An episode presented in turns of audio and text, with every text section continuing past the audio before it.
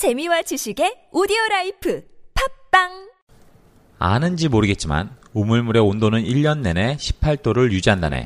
이것은 누가 측정하든지 간에 똑같은 객관적인 수치지. 하지만 여름에 마시는 우물물은 차갑게 느껴지고 겨울에 마시는 우물물은 따뜻하게 느껴진다네. 온도계는 늘 18도를 유지하지만 여름과 겨울에 느끼는 정도가 다른 것이지. 이건 착각이 아닐세. 자네가 우물물이 차갑다거나 따뜻하다고 느낀 것은 움직일 수 없는 사실이네. 주관적인 세계에 살고 있다는 건 바로 그런 거지. 우리는 어떻게 보고 있는가라는 주관에 지배받고 있고 자신의 주관에서 벗어날 수 없다네. 지금 자네의 눈에 세계가 복잡 기괴한 혼돈처럼 비춰질 것세. 하지만 자네가 변한다면 세계는 단순하게 바뀔 걸세. 문제는 세계가 어떠한가가 아니라 자네가 어떠한가라는 점일세. 기미시 이치로 고가 후미 타케 미움받을 용기의 내용에서 시작하겠습니다. 안녕하세요. 꿈꾸는 만년필 신혜정입니다. 네, 안녕하세요. 양정원입니다. 음, 오늘은 필사하기 좋은 구절. 어떤 책인가요? 네, 이 미움받을 용기라고 해서 지금 그 뭐 많은 분들이 어 읽고 있는 좀 화제가 되고 있는 책이라 제가 어떤 내용인지 좀 이제 분석을 해보고 여러분들과 같이 좀 나눌 수 있는 구절들이 있어서 가져왔습니다. 여기 보면 제가 말씀드린 내용이 주로 이제 철학자라는 이제 철학자와 청년의 이야기를 빌려서 어, 진행을 하고 있거든요. 보통 대화체의 가장 큰 장점은 읽기 쉽다. 그렇죠. 네. 그냥 말하는 것들을 마치 옆에서 듣는 것처럼 어, 읽으면서 마치 듣는 것처럼 따라가기가 굉장히 쉽잖아요. 우리가 보통 이걸 구어체라고 하는데 어, 그래서 이제 어, 뭐 좀 초보자 혹은 읽기 어려워 책을 좀 이렇게 단어가 어려워서 읽기 어려 이게 읽기 어려워하는 사람들을 사실은 많이 구어체적인 대화체 네. 스타일이 좀 흡수를 많이 하죠. 어, 그래서 한번 어 필사 측면에서 네. 이렇게 내가 어 내가 만약 대화처럼 음. 한번 이게 작성을 해보면 어떻게 좀 전달이 될까 하는 차원에서 소개 내용도 물론 저희가 같이 다뤄보고 이러면 좋을 것 같습니다. 네. 어떤 내용이 있나요? 여기 그 예를 든 내용이 있습니다. 이제 청년이 철학자고 막 그 논리 배틀을 하는 거죠. 예를 들어서 자 여기 이분이 그 청년이 예를 든 게 한 번도 화를 내지 잘 화를 내지 않은 청년이었는데 갑자기 오후에 커피숍에서 책을 읽고 있는데 어, 웨이터가 지나가다 이제 쳐서 어, 잘못해서 쳐서 상의에 커피를 쏟아서 단 한 벌뿐인 어, 이 새 옷을 갖다가 어, 업, 이게 더럽혔다. 그래서 이 청년이 버럭 화를 낸 거예요. 그래서 큰 소리로 이제 커피숍이 울릴 정도로 이제 화를 낸 거다. 근데 이게 어 그러면 내가 다룰 수 있는 거냐 이거를 이런 커, 너 화, 난 화를 화를 우발적으로 낸 거지 이런 사건이 일어나지 않았으면 내가 왜 화를 냈겠냐라고 하는 거잖아요. 자 신하인 작가님 어때요? 좀 논리적으로 들리십니까? 어, 조금이요. 음, 그러니까 조금. 조금, 예. 음. 어 평상시 온화한 성격인데 음. 화를 하지 않았다. 그런데 음. 어 만약에 웨이터가 커피를 쏟지 않았으면 화를 내지 않았을 거다. 음. 근데 컵 웨이터가 커피를 쏟았기 때문에 화를 냈다. 그 평소에 온화한 성격인데 웨이터가 커피를 쏟아서 화를 냈다라는 건 온화한 성격이 아닌 것 같은데요? 그 말 자체에 어, 네. 그 정도로 온화하진 않다라는 네. 그림이네요. 자 여기서 이 청년은 불강력적이다. 즉 과거에 일어났던 어떤 사건이 지금의 내가 저지른 사건에 다 연관이 돼 있다는 겁니다. 어, 이게 우리가 말하는 그 프로이트의 심리학의 어 이제 원인론 같은 개념이에요. 그러니까 어 우리 내가 어 우리 아이들한테 폭력적인 아빠가 된 것은 내 아빠가 나 내가 어릴 때 나를 때렸기 때문이다. 이런 거거든요. 근데 이제 우리가 반대 논리를 생각해 볼 수 있는 거죠. 그러면 아버지한테 맞아, 맞았던 모든 아들들이 커서 다 아이를 때리는 아빠가 될까요? 다는 아니죠. 그렇죠. 분명히 그렇지 않다는 겁니다. 그래서 여기서 얘기하는 그 사례로 얘기를 드리는 거예요. 철학자가 그 얘기하면 그러면 반대로 어저께 자네가 우연히 흉기를 지니고 있었어요. 어, 칼 같은 거 갖고 있을 수도 있잖아요. 그런데 웨이터가 엎질렀어요. 화가 나서 찔렀어. 그래서 어 이건 어쩔 수 없었어. 웨이터가 나를 했기 때문에 나는 너무 화가 나서 어쩔 수 없이 찔렀다면 당신은 그걸 그것이 변명할 수 있겠냐? 이 물어봅니다. 청년이 어 이거 너무 극단적이잖아요. 막 이렇게 하니까 이 철학자 얘기한 거예요. 극단적이지 않네. 자네 논리대로라면 화가 나서 저지른 범행은 전부 화 때문이지. 당사자의 책임이 아닐세. 어쨌든 인간은 감정에 저항할 수 없지 않다라고 당신이 얘기하지 않았냐라고 합니다. 그래서 여기서 결국 얘기한 얘기가 이겁니다. 분노라는 거는 언제든지 넣었다 빼서 쓸 수 있는 도구라네. 그래서 엄마 예를 듭니다. 엄마하고 딸하고 큰 소리하고 말다툼을 벌이는데 전화비 울려서 딱 여보세요 받아보니까 그 담임 선생님 거예요. 딸의 담임 선생님. 그럼 어떻습니까? 분노 한참 들어 왜 지금 나한테 전화 거는 거야? 당신 뭔데? 막 이렇게 얘기하겠어요? 아니죠. 목소리 가라앉죠. 그렇죠. 아 선생님이세요? 네 안녕하셨어요. 그래서 어 때요? 분노라는 게 쑥 들어가죠. 어. 집어 넣을 수 있다라는 겁니다. 그래서 어, 엄마는 화를 참지 못해서 소리를 지른 게 아니라 그저 큰 소리로 딸을 위압하기 위해서 위협하기 위해서 그렇게 해서 자신의 주장을 밀어붙이기 위해서 분노라는 감정을 활용한 거다라는 얘기를 하는 겁니다. 음, 오. 굉장히 설득력 있죠. 네, 왜 네. 내가 화가 나서 어쩔 수 없었어. 그러면 선생님이 전화 왔어도 어쩔 수 없이 계속 화가 나야 되는데. 그렇죠. 어, 선생님, 안녕하세요. 네, 네. 아 저희 딸 뭐 가르쳐 주셔서 감사해요. 다 얘기 끝나고, 야, 이 자식아, 내가 아까 뭐라 그랬어? 다시 얘기하잖아요. 아, 그러니까 결국은 자신이 제어할 수 있는 어, 감정이다. 라는 것들을 어, 얘기를 합니다. 자, 그래서, 자, 어, 그러면 이런 나를 이렇게 불안전하고 불확실하고 이런 컨트롤할 수 없는 나를 어떻게 하냐라고 얘기하니까 철학자가 얘기하는 게 있습니다. 적어도 다른 사람이 되고 싶지는 않다. 이런 나임을 받아들이고 사는 게 중요하다라고 얘기를 합니다. 자, 중요한 것은 무엇이 나한테 주어졌느냐가 아니고 주어진 것을 어떻게 활용하느냐다라고 얘기를 하는 거죠. 그러니까 뭐 예를 들어서 저 같은 경우에 굉장히 그 섬세하고 꼼꼼했으면 좋겠다는 생각을 했었습니다. 음, 근데 그건 저한테 주어진 게 아니죠. 아니에요. 알, 그런- 알아요. 네, 예, 아니에요. 그런데 그것 때문에 괴로워하면 바뀔 수 있을까요? 안안 바뀌어요. 바뀌죠. 예. 그러니까 그 대신 저는 뭔가 열정적이고 음. 뭔가 일을 하면 적극적으로 하려고 하고 이런 게 있잖아요. 그러면 저는 그런 제 성질을 어떻게 하면 잘 활용할 수 있을까를 고민하는 게 음. 어, 제 인생에서 훨씬 더 낫다라는 거죠. 음. 그래서 여기에 그런 얘기를 합니다. 그러면 여기서 그 아들러 심리학에 대한 이야기를 할 때 용기의 심리학이라고 이야기를 합니다.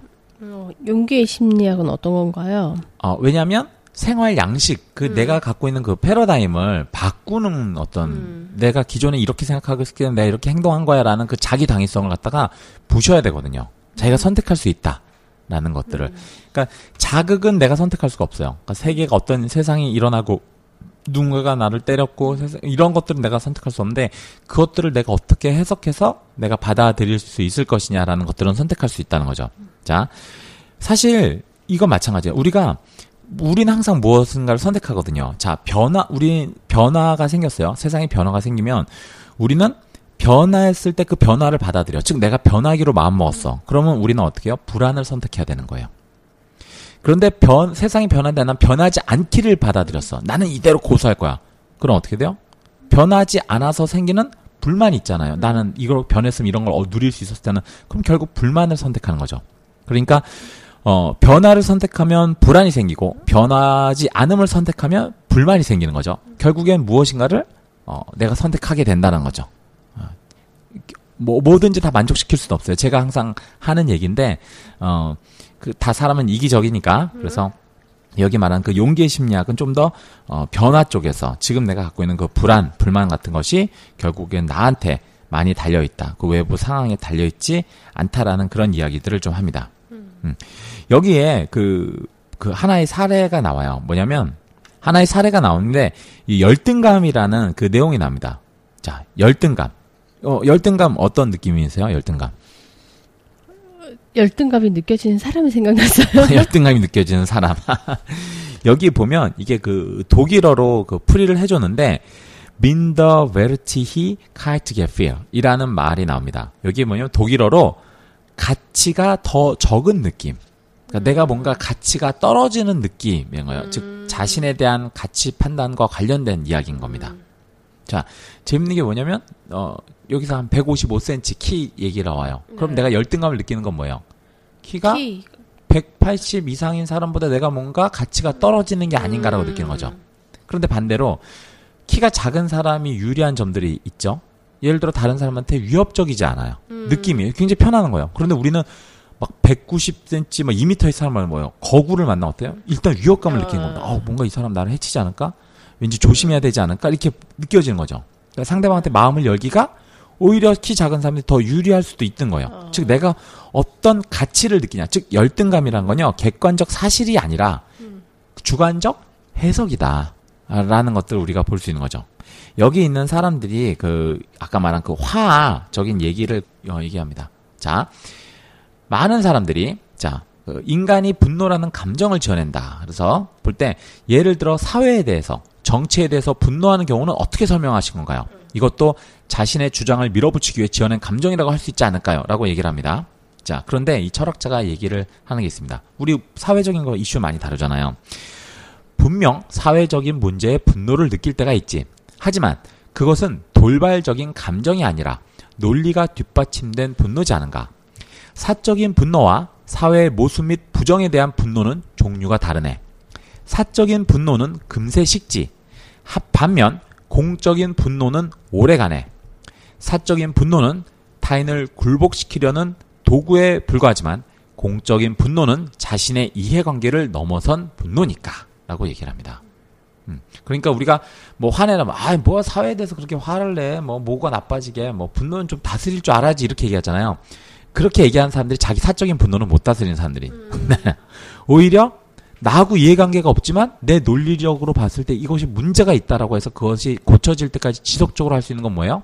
자신의 이해관계를 넘어섰고 논리적이기 때문에 훨씬 더 오래가고 지속적이고 건전한 분노일 수 있다라고 얘기할 수 있는 겁니다. 이 책에 대한 소개를 해주면서 제가 느껴 저는 그 미움받을 용기 책을 안 읽었거든요. 아, 예, 예. 코치님이 읽어주시는 부분 부분을 들으면서 들었던 생각이 내가 한 번쯤은 아니면 주변에서 누군가가 구, 한 번쯤은 궁금했을 만한 거를 이야기한다라는 생각과 좀 단어 단어나 문장에 대해서 정의를 되게 잘해준다. 네. 그러니까 시, 그리고 시, 쉬운 단어를 사용하면서도 깔끔하게 정리해주는 느낌. 그러니까 이게 뭐지라는 거란 생각이 좀 고민을 안 하게 만들어주는 사람에 대해서 사람이. 네. 그래서, 음. 우리가 말하는 어려운 얘기를 쉽게 풀어주는 것도 능력인데 네. 어, 이 책이 이제 많이 팔리는 경우는 결국에 너무 어렵게 쓰면 사람들이 음. 아, 심리학 개론 뭐 이런 거 있잖아요. 막 음. 전문 용어 나오고 막 이러면 막 모르는데 예를 들어 인간관계 설명들어주고 음. 엄마와 딸의 관계를 설명해주고 음. 뭐 사회적 분노에 관해서 설명해주고 이렇게 쉽게 쉽게 질문과 답변으로 하는 음. 그런 스타일이 음. 또 많은 사람한테 또 네. 독자층을 네. 어, 쉽게 이해시킬 수 있는 장점이 있죠. 네, 그러니까 또 구어체다 보니까 질문과 답을 하다 보니까 좀 어렵게 설명을 해주면 그거에 대해서 조금 더 다시 질문해서 또 답을 해줄 수 있는 그런 구조가 될 수도 있다라는 생각이 들어요. 네네 맞습니다. 그러니까 궁금한 내용들 아, 내가 풀리지 않았던 내용들, 내가 궁금한 내용들을 어떻게 보면 여기 청년의 말을 빌려서 질문을 하고 그것을 이제 철학자의 입을 빌려서 답변을 해주는 내용들이 어, 나오는 음. 거죠. 그리고 어떻게 보면 내가 이걸 궁금해하는 거, 독자 입장에서는 내가 이거 궁금해하는 거 좀 창피해할 수도 있는데 나 말고 다른 사람도 이런 거 궁금해하구나. 나보다 더 모르는 사람, 나는 이거 아는데 나보다 더 모르는 사람도 있네? 라는 생각이 들면서 좀 위안도 될 것 같아요. 그렇죠. 어. 여기 그 아까 남의 시선에 의식해서 막 뭔가를 하려고 하는 케이스들 많이 있잖아요. 특히 한국 같은 경우에 더 많죠. 많이 심하잖아요. 어. 여기 한번 어, 이 얘기 들은 거 있어요. 타인에게 인정받는 삶을 택할 것인가? 아니면 인정받지 않아도 되는 자유로운 탈- 삶을 택할 것인가? 자, 중요한 문제니 한번 함께 생각해 보세요. 다른 사람의 시선을 신경 쓰고 다른 사람의 안색을 살피면서 사는 인생. 그것은 다른 사람이 소망을 이룰 수 있게 거들면서 사는 인생. 자네 말대로 이정표가 될지도 몰라. 하지만 너무 부자연스러운 삶 아닌가? 그러면 왜 그런 부자연스러운 삶을 택하는 것일까? 자네는 자꾸 인정 욕구라고 하는데 정확하게는 누구에게도 미움을 받고 싶지 않아서 그러는 걸세. 자, 아까 책 제목 미움받을 용기라고 나온 거 있죠? 어, 청년, 일부러 미움을 사고 싶어 하는 사람이 어디 있겠습니까? 철학자, 맞아. 자네 말대로 미움을 사려는 사람은 아무도 없어. 하지만 이렇게 생각해 보세나. 누구에게도 미움을 사지 않으려면 어떻게 해야 될까? 답은 하나밖에 없네. 언제나 다른 사람의 안색을 살피면서 모든 사람에게 충성을 맹세하는 것. 만약 주변에 10명의 사람이 있다면 10명 전원에게 충성을 다하는 거지. 그러면 당장은 누구에게라도 미움받지 않을 걸세.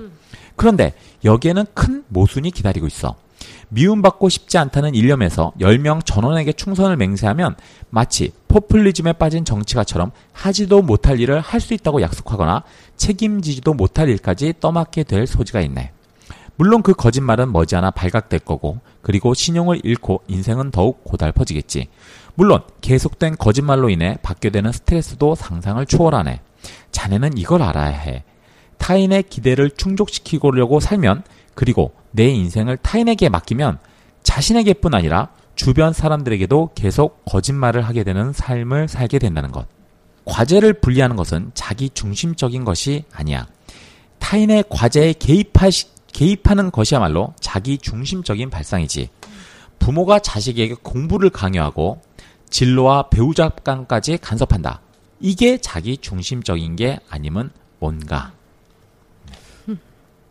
자, 미움받을 용기라는 얘기가 여기서 나온 거죠. 자, 미움받는 것을 두려워하지 마라. 예, 결국 단적으로 말해 자유란 타인에게 미움을 받는 것이다. 라고 이야기를 합니다. 자유로운 사람들이 더 행복해 보이더라고요. 어, 그럼요. 그러니까 남들이 미워하든 안 미워하든 그 미워하고 있는 그 사람도 오히려 자기가 자유를 찾을 수 있는 시간 동안을 남들을 미워하는 리소스를 쓰니까 사실은 본인 손해예요. 네. 어, 전, 단적으로 자유란 뭐야? 아, 남에게 미움 받는 것이다. 네. 이 우리가 얘기할 때 그럼 미움받는다 하면 공동체 안에서 굉장히 그 두려워하는 그런 케이스가 있잖아요. 그래서 이거를 마무리로 한번 얘기를 드려볼게요. 학교라는 공동체로 저희가 한번 어, 얘기를 드려보겠습니다. 자, 학교가 학교 안에 속해 있는 공동체에서도 문제가 있으면 목소리를 내야 될 수 있지 않냐라고 할 때 여기에 나오는 얘기가 있습니다. 청년이 얘기해요. 아니 논리상 그렇죠. 하지만 밖으로 나가는 것도 어려워요. 자퇴라는 결단도 그렇게 쉽게 내릴 수 있는 건 아니라고요. 철학자가 얘기합니다. 그래. 자네 말대로 간단하진 않지. 그럴 때 염두에 둬야 할 행동 원칙이 있네. 우리가 인간 관계에서 곤경에 처했을 때 출구가 보이지 않을 때 먼저 생각해야 할 것은 더 큰 공동체의 목소리를 들어야 한다는 것이네. 자, 청년이 물어봅니다. 더 큰 공동체의 목소리요? 자, 철학자 얘기해 줍니다. 학교라고 해서 학교라는 공동체의 상식으로 사립 판단을 하지 말고 더 큰 공동체의 상식을 따르라는 거지. 가령 자네 학교에서의 교사가 절대적인 권력자라고 하세나 그런데 그런 권력이나 권위는 학교라는 작은 공동체 안에서만 통용되는 상식에 불과하지. 인간 사회라는 공동체로 생각하면 자네도 교사도 대등한 인간일 뿐이야. 교사가 부당한 요구를 한다면 정면으로 이의를 제기해도 상관없네. 이는 나와 너의 관계에도 해당되는데 만약 자네가 이의를 제기해서 무너질 정도의 관계라면 그런 관계는 처음부터 없느니만 못하네. 이쪽에서 끊어버리면 그만이지. 관계가 깨질까봐 전전긍긍하면서 하는 것은 타인을 위해 사는 부자연스러운 삶이란 말일세. 저희가 지난번에 그 네 가지 말의 힘 할 때 나왔던 큰 작은 의는 큰 의 안에서만 진정한 의가 될 수 있다 라는 그런 얘기를 해드릴 적 있죠. 공자가 자로하고 얘기할 때 자로가 자기가 녹을 먹었으니까 잘해야 된다. 뭐 너한테 녹을 준 이가 올바른 일을, 의를 하지 못했기 때문에 너는 그 의를 따르지 않는 게 맞다라고 공자가 정리를 해줬는데 자로가 그 말을 듣지 않고 어, 같이 그 사람을 돕다가 결국 죽음을 맞이하게 되죠. 의는 큰의 안에서만 제대로 된 의라고 할 수 있다. 우리가 한번 어, 이 미움받을 용기에서도 한번 여러분들 용기를 가지고 여러분 공동체 속에서 어, 살아가시는데 좀 도움이 되시길 바랍니다. 책 쓰기 글쓰기 코칭 프로그램 신혜정이었습니다. 네, 양정 la